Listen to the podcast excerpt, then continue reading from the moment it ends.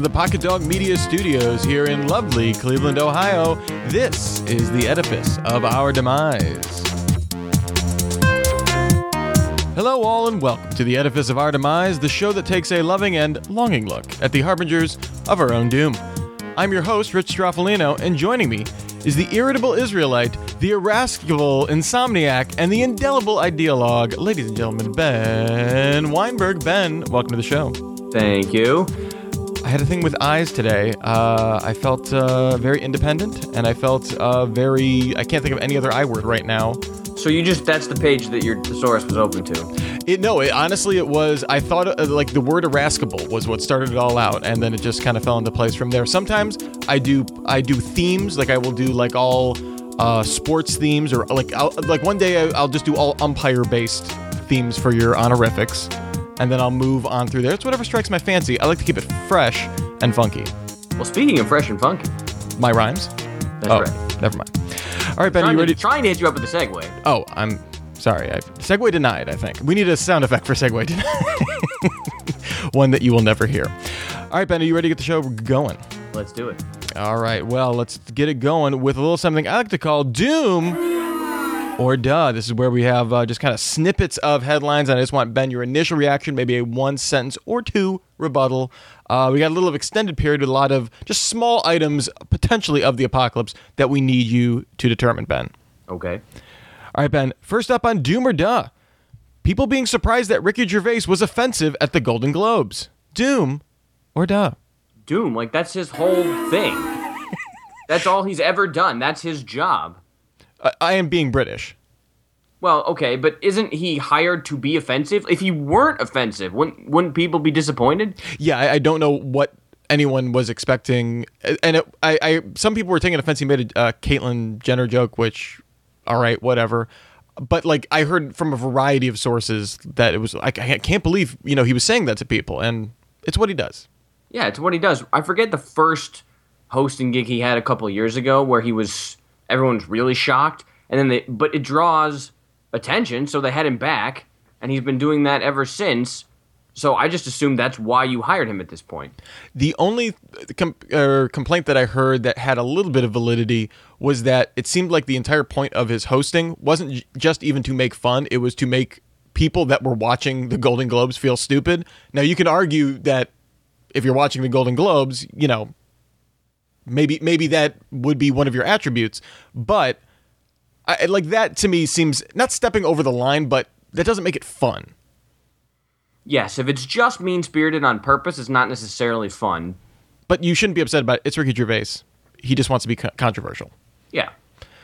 All right, next up, Ben on Doom or Duh. Penthouse shuttering their print operations and moving to a completely digital distribution. Doom or Duh? Doom, because how will you read the letters? Well, you can go online, you can print them out. That's not the same.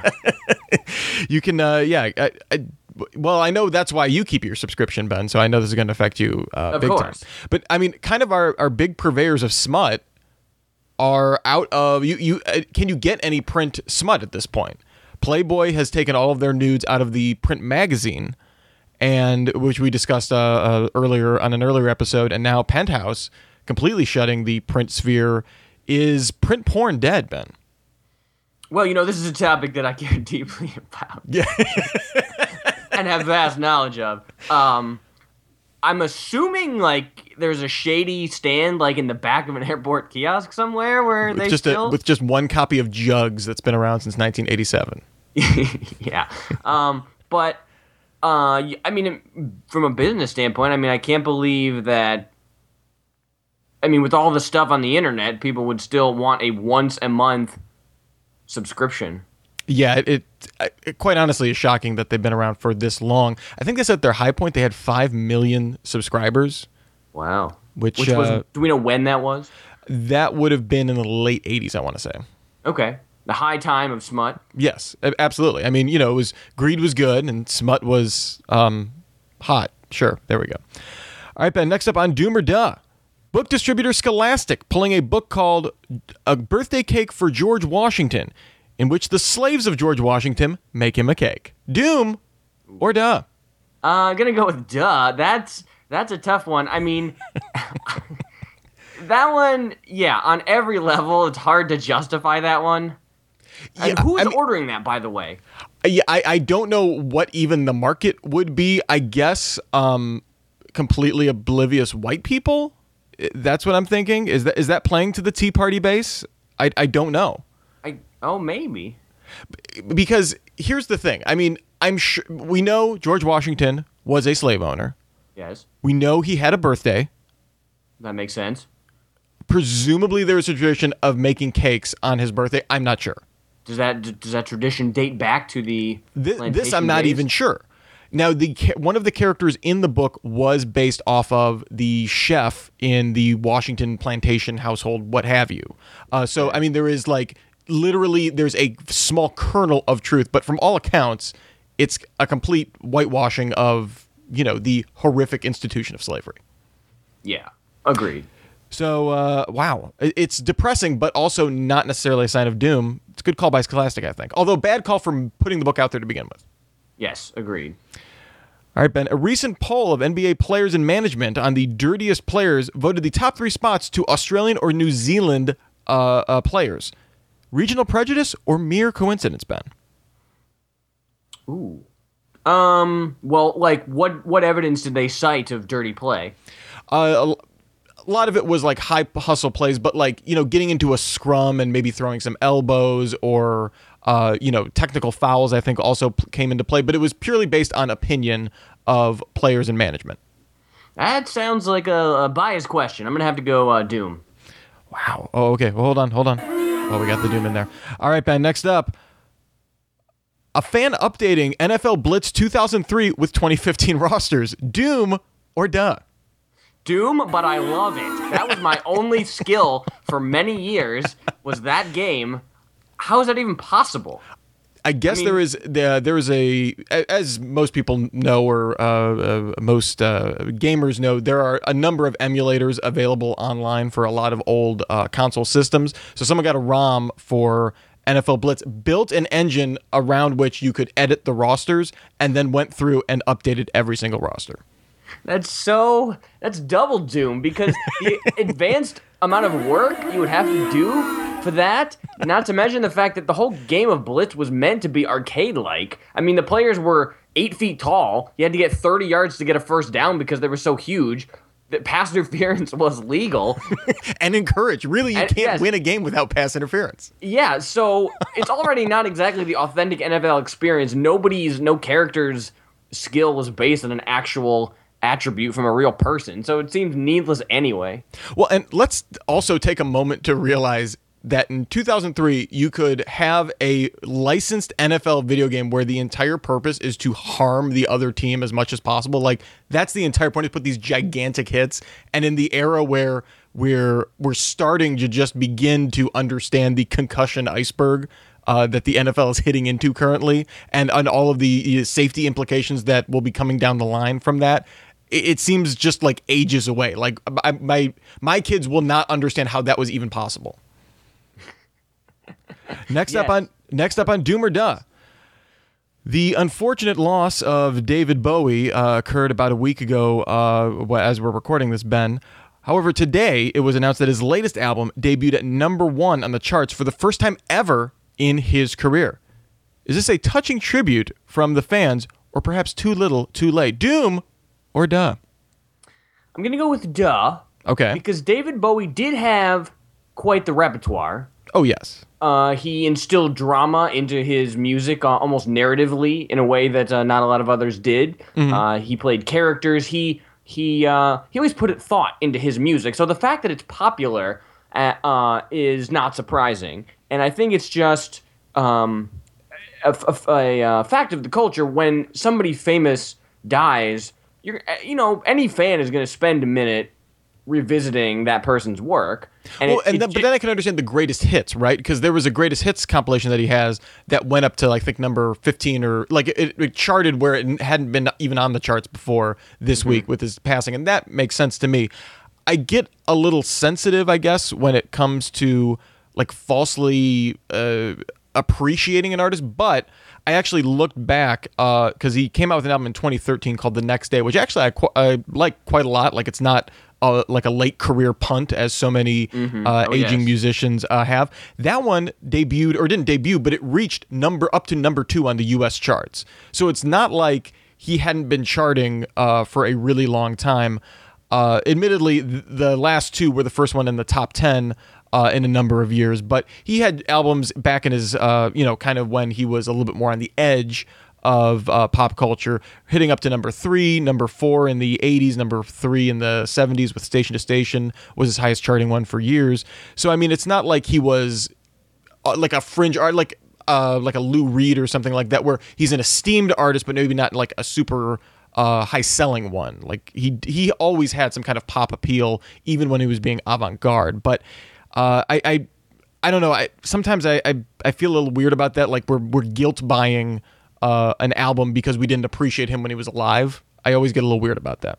Yeah, but I don't think that's the case with David Bowie because, like I said, he's always he was popular. You just said his last album did well, also, and this is a brand new album. Like, it, Yeah, it so ju- happened. it, to, it just yeah. yeah. it was a coincidence. yeah, so I mean, you have to figure that album was going to do well anyway, Mm. and now you've got people like this is his last new album he's ever going to put out, and people are thinking about him anyway. So you know, probably gave him a little bit of a boost, but uh, because he's respectable as an artist, uh, you can't really fault the public for wanting to support his work. If this were somebody, like you said, like a late career punt, or he hadn't come out with a new album, or it was somebody who was uh, clearly kind of a uh, like a Billy Ray Cyrus type, for example, like yeah, that would be that would be doom uh, all over. But uh, you know, David Bowie had quite the career. Oh, Um, taking nothing away from his career, I'm I'm I You're you're in, I've you're been a late. I, I was a late come fan to David Bowie, but uh, definitely appreciate uh, his artistry for sure. Oh yes. Uh, it's not like I, I guess what I always think of is uh, after Michael Jackson died, they put together that weird album where he had recorded a bunch of vocals but hadn't done any production on the album, and they like slapped together like Yeah. a bunch of different collaborators to try and get that to come out within a year of him dying. So it's a little different situation with David Bowie. So uh, I'm glad we can resolve that not being a sign of the apocalypse. Ben, I know you're always a fan of uh, tech startups. I know you're Oh, you're a technophile. You believe that technology will solve all our problems. Yes. Uh, so I have a couple uh, new startups here. I want to find out doom or duh on uh, as uh, as we we confirm that we are firmly in a tech bubble. Uh, Okay. the first one up is Wrapify, uh, spelled with a W, and it's a startup that pays people to wrap their cars in ads. Doom or duh? Oh, interesting. I'm gonna go with duh. I mean, this this uh, is not something I would participate in, but it seems like the logical extension of putting ads everywhere. Mm-hmm. And you know, use how much time you spend stuck in traffic? Th- There's this is primo ad space that you can't help but look at. Uh, and it seems like uh, I'm surprised this hasn't happened uh, previously. Well, the only uh, problem I have is like when I first was or first had a car, I would have probably loved the idea of this to have, get some easy money just for driving around. And I'm sure they have some kind of formula for however many miles you drive and what areas. I'm sure there's you have to get agree to be tracked every single time you drive so they know where you are and how many miles you're driving to see how much that advertising is traveling. But mm-hmm. I would have loved that except here's the problem. Anyone that needs or I feel like and most people that need the money that bad or that are willing to wrap their car in ads probably have shitty cars. So I don't know if if you have a brand that you want to get out there, do you really want it on like a rusted out 93 Honda Civic? I see. So you don't see, uh, yeah, Cavalier on a Geo Metro. Yeah, that that to me and if you have a really nice car, like if I buy a new car, the last thing I want to do is, you know, slap a graphic on there. I want to be able to enjoy some nice car time. Now, Yeah, but you know, you can't see the exterior of your own car when you're in it.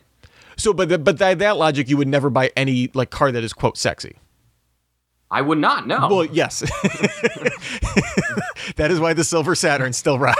That's right. It's coming up on its 14th birthday. Well, be that as so would on what grounds would you not like this? Would you not like the probably invasive tracking or the fact that you're a complete sellout by doing this? Um, you are a complete sellout as long as you're comfortable with that. Yeah, as long as you've never bought in, you really can't sell out. That's correct. Now, um, you know, there are certain things I would not agree to endorse. Like, Sure. I don't, I don't know if you'd want like cigarettes on your car or whatever, but uh, um, you, you know, I'm not looking at my own car, and I already have no shame, so I don't see what's stopping me. contact Wrapify. Uh, you can get uh, the Silver Saturn all wrapped up. Ooh, maybe you can do like a Coors Light uh, ad. You can have the Silver Bullet on the Silver Saturn. That would be something, yeah, or something plasticky, Yeah. something rust proof because it has no metal. uh, too good. All right, and then the other startup uh, is it's a service. It's called Bark and Borrow, and it's a service basically that is a social network for dog sitting volunteers. Oh, okay. The Um, the idea being like say you live in an apartment, you can't own a dog, but you still want to hang out with a dog, like cute dog, or you want to go on a, take a dog for a walk. Okay. You can go on there. People make profiles for their pets. You can go on there and say, "Hey, I'd like to walk that dog at six o'clock tonight." And presumably, there. I don't. I didn't see anything about any kind of vetting. It just seems like a recipe for someone to steal your dog. Yeah, Very so- very easily. You you offer to do something at a specific time, Yes. so it wouldn't it be like you know, um, Rich and Jackie need buttons walked at six o'clock, and then somebody volunteers to do it at six o'clock? Like, what if you don't need your dog walked at a spe- that specific time? I mean, to be honest, if I can get that dog out of the house, you know, for even five minutes apiece, it would be a blessing. But uh, I, I'm not sure how the logistics of it work, but just the idea of people needing that kind of arbitrary companionship, like uh, like on demand, seems to me a little weird. Yeah, it does. I agree. Hmm. Just get a gerbil. You know, you can keep that in the apartment. Yes, it's soulless and doesn't do anything, and it just kind of eats. But you know, you can pet Well, it or that- something. if you're that sad that you're using this app, that's probably describing you too. uh, we're going to see virtual reality pets. I'm sure are going to be like a huge thing, or no, augmented reality pets, right? Where we put on the glasses, we still are in our apartment, but just all of a sudden there's just this pet that you can see sitting there and give you the idea of companionship. Guaranteed, ten years, it's happening.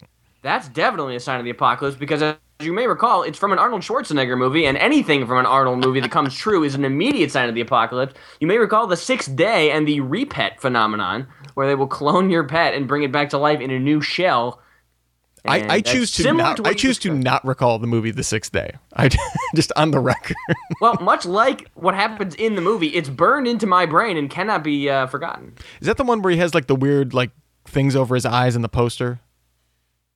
Um, I Or is that the one where he's the that. de- isn't there one where there's like a devil coming? Isn't that the sixth day? That's, that's end of days. End of days. Okay. Yes, I'm there was a period where he was all about the days. No, the sixth day is the one where uh, they find out that they can clone you from DNA, and uh, he I, something happens to I forget. It's like a cross between um, Total Recall and uh, I, Robot, kind of like apparently he's a clone but doesn't know it, and he doesn't know why there's another copy of him in his house.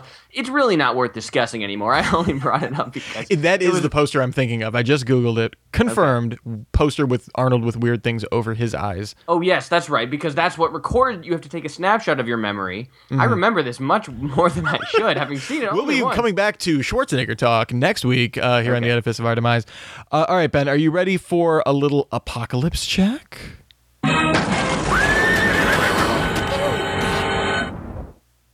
We're going to run down some items, uh, some go into a little bit more discussion than what we were doing with Doom or Duh here on the Apocalypse Check. First one up, Ben, I wanted to talk about kind of the winter doldrums of Hollywood are upon us.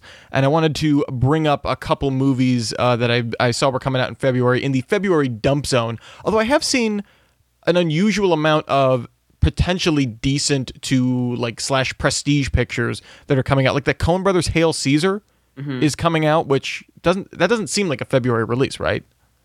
It's I don't know with them because they're so weird. Mm-hmm.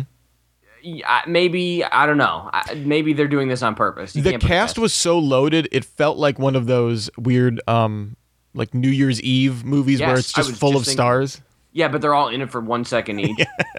i feel like george clooney's going to be like that in that movie where he's just in it for five seconds like at the beginning and the end and it's i mean not that the, the like i said the whole cast is star-studded so it's kind of ridiculous. Uh, but ben here are some of the uh some of the items that we want to run down. I want to rank them from uh, uh potentially not the worst movie ever to definitely the worst movie ever. Are you ready? Okay. All right, first one up is the uh, I'm sure hilarious parody movie Fifty Shades of Black from the people that brought you White Chicks and Scary Movie Nine. Okay, so the Wayans, right? Yes, yes. Uh, yes. So, all right, that one sounds pretty bad. Mm-hmm. All right, what else? Am I wait? I, I have to hear them all before I can. Yes, rank yes, them, right? yes. Okay. Uh, next up, we have Pride and Prejudice and Zombies, taking a joke book idea and making it into a full length feature film, which w- did wonders for Abraham Lincoln Vampire Hunter. So, if you have do two do two joke negatives make a positive? If you have a sarcastic book about a real book, and then you make the sarcastic movie about the sarcastic It then becomes deadly serious. does it? I hope so. That's. I feel like that's the only way this movie can be redeemed. Well, it seems so re- like it. It, it seems to. Em- I saw the trailer once. It seems to embrace its zaniness, Mm-hmm.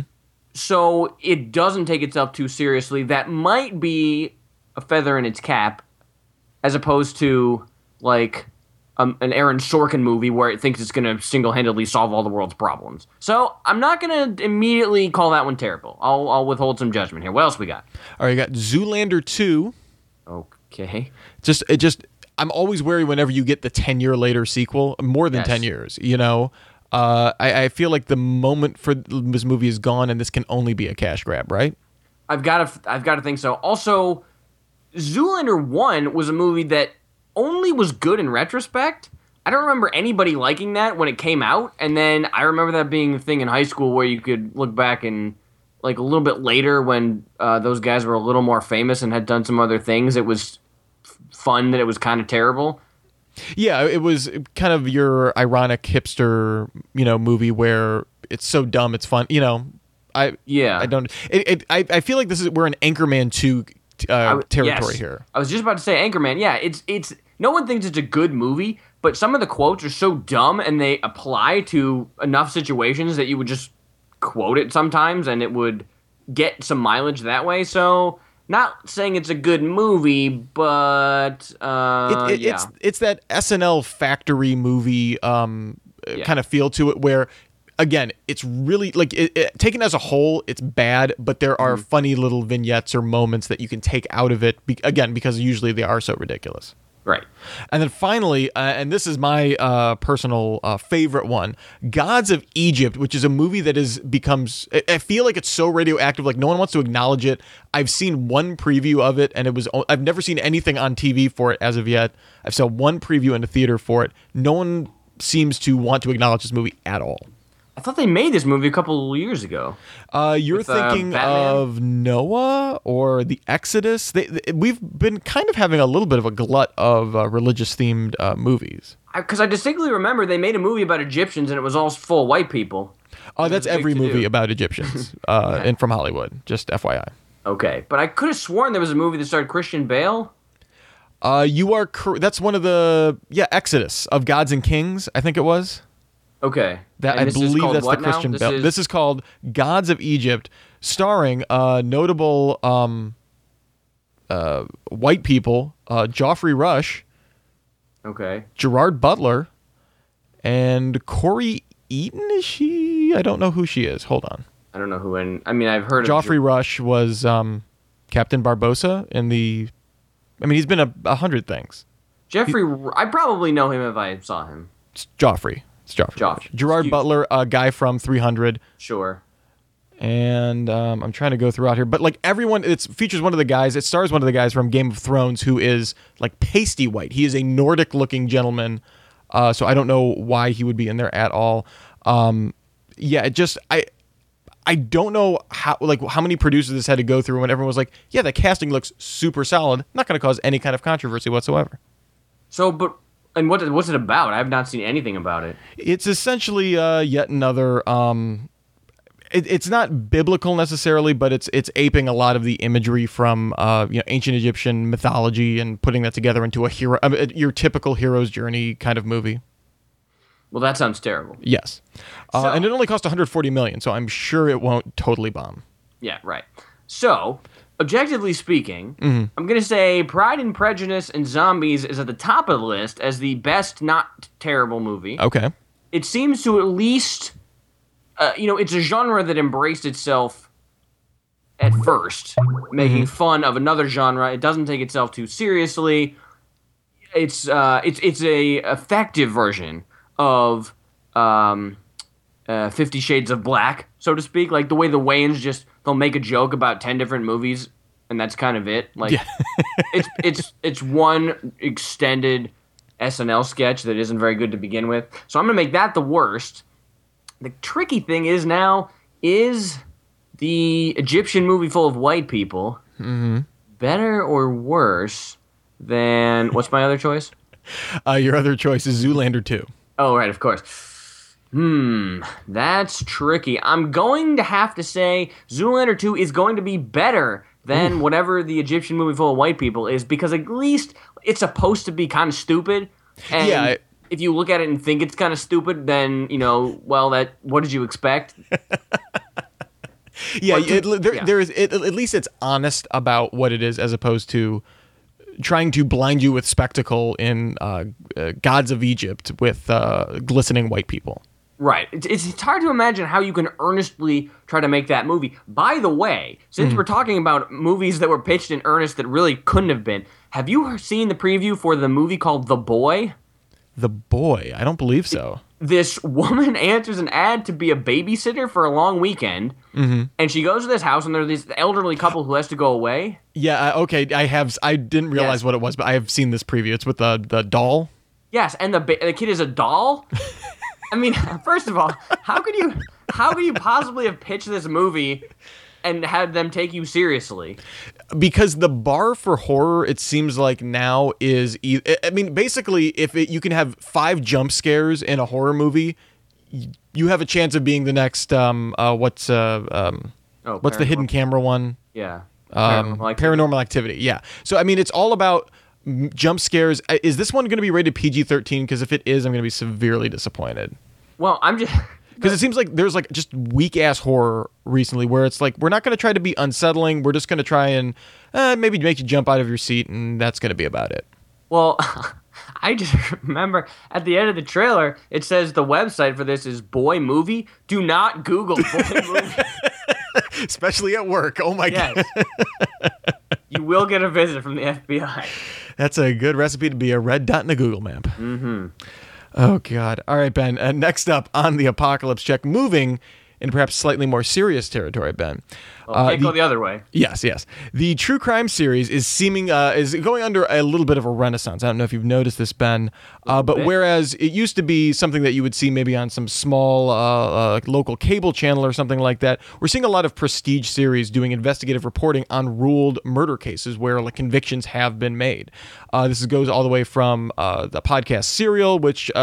Put podcasting kind of on a map or on a scale that it hadn't been on before uh, to the jinx on hbo to making a murderer now on netflix kind of becoming the new hotness. Is this just morbid curiosity or does it speak to a more fundamental distrust of the justice system that could undermine society as we know it ben? Well, I think I'm going to be even more cynical and say it's just an excuse for people to capitalize uh, on a trend that uh, Serial singularly made interesting. Because Serial does not attempt to take a side. I mean, you can kind of think that okay, they think he at least got a raw deal if he if, if he's not innocent, but Serial doesn't purposefully have it purposely does not have a conclusion. As opposed to the Jinx, I've never quite bought that he accidentally confessed not realizing he's on mic just as the finale's supposed to air. That seems a little too tidy. Uh, and as far as um, what's the other one? Making a murderer. Uh, according to uh, a number of sources, the filmmakers per- um, specifically left out certain things to, you know, sort of bias the audience um, and and generate sympathy that way. Now, of course, the opposing counsel is going to say something like that, but it's uh, it's still clearly not even-handed filmmaking. So it just seems to me after the success of Serial, uh, others are trying to capitalize on the same trend, but not in the same um, unbiased or at least close to it manner.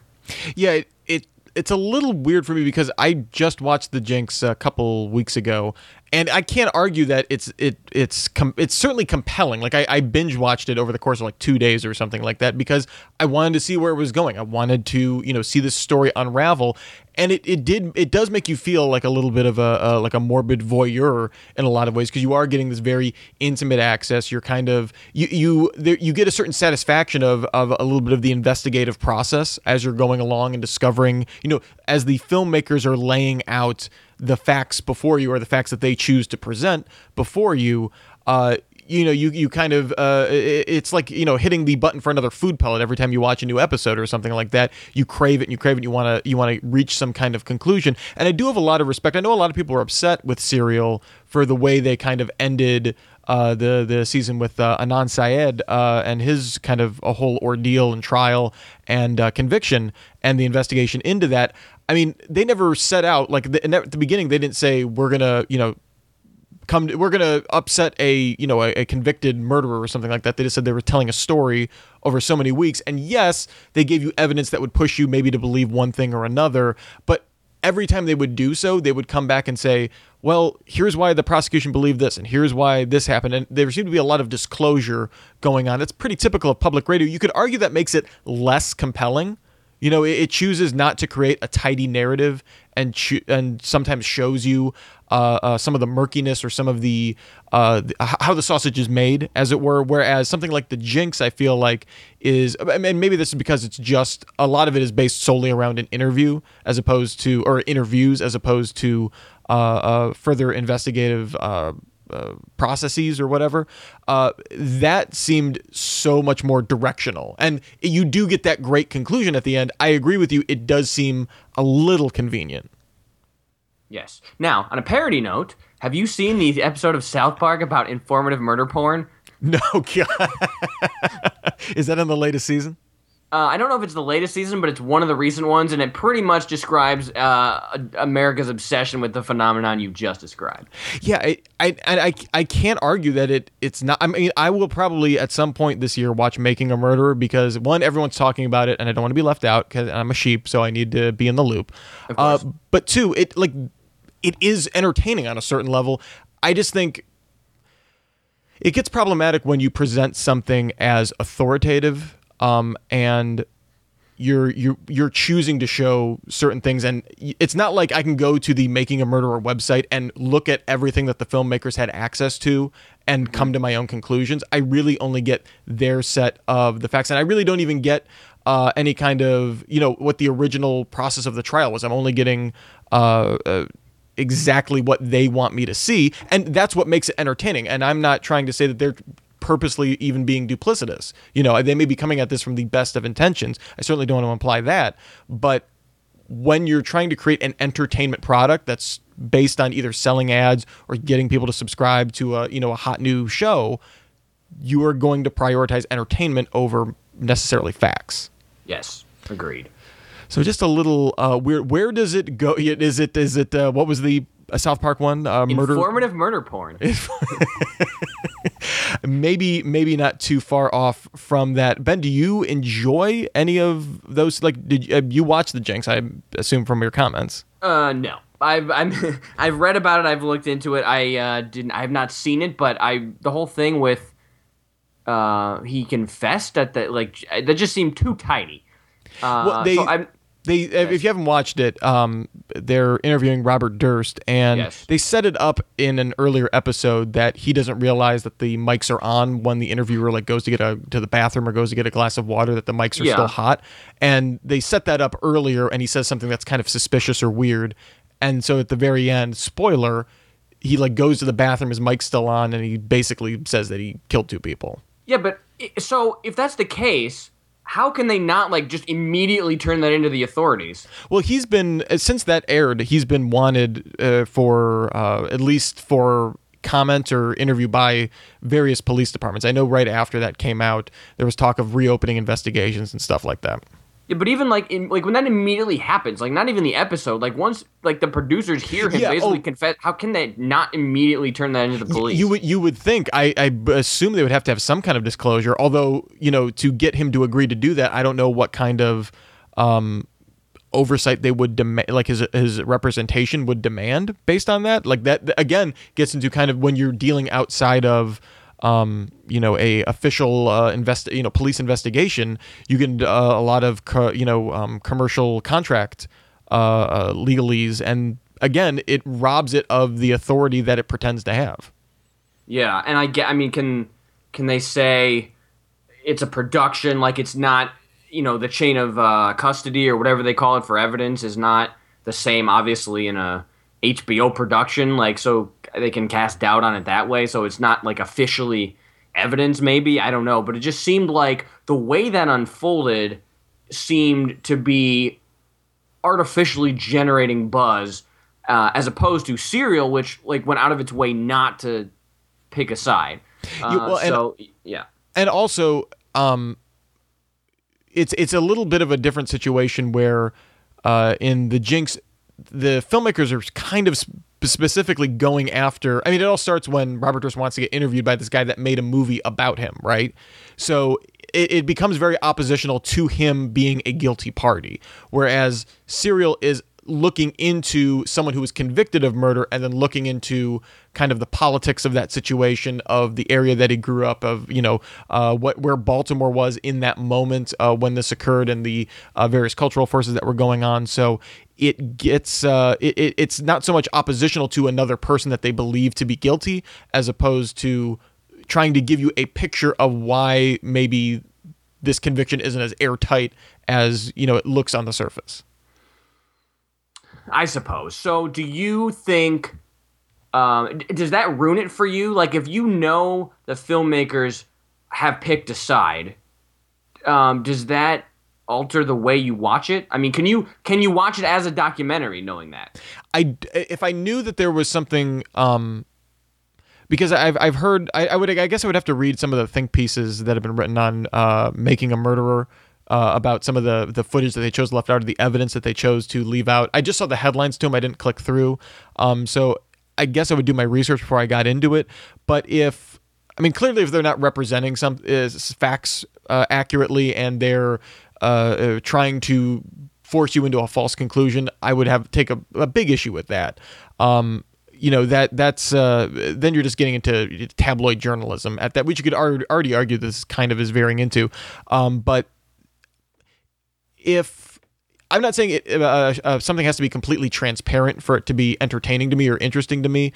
Um, I guess when it's oppositional, it's it makes it very easy for you to take that side, whereas a more general investigation is seems a little bit more accurate. I, I would rather someone cast doubt on a situation than try and attack one particular individual, just because I know they're setting me up to be in opposition to that person.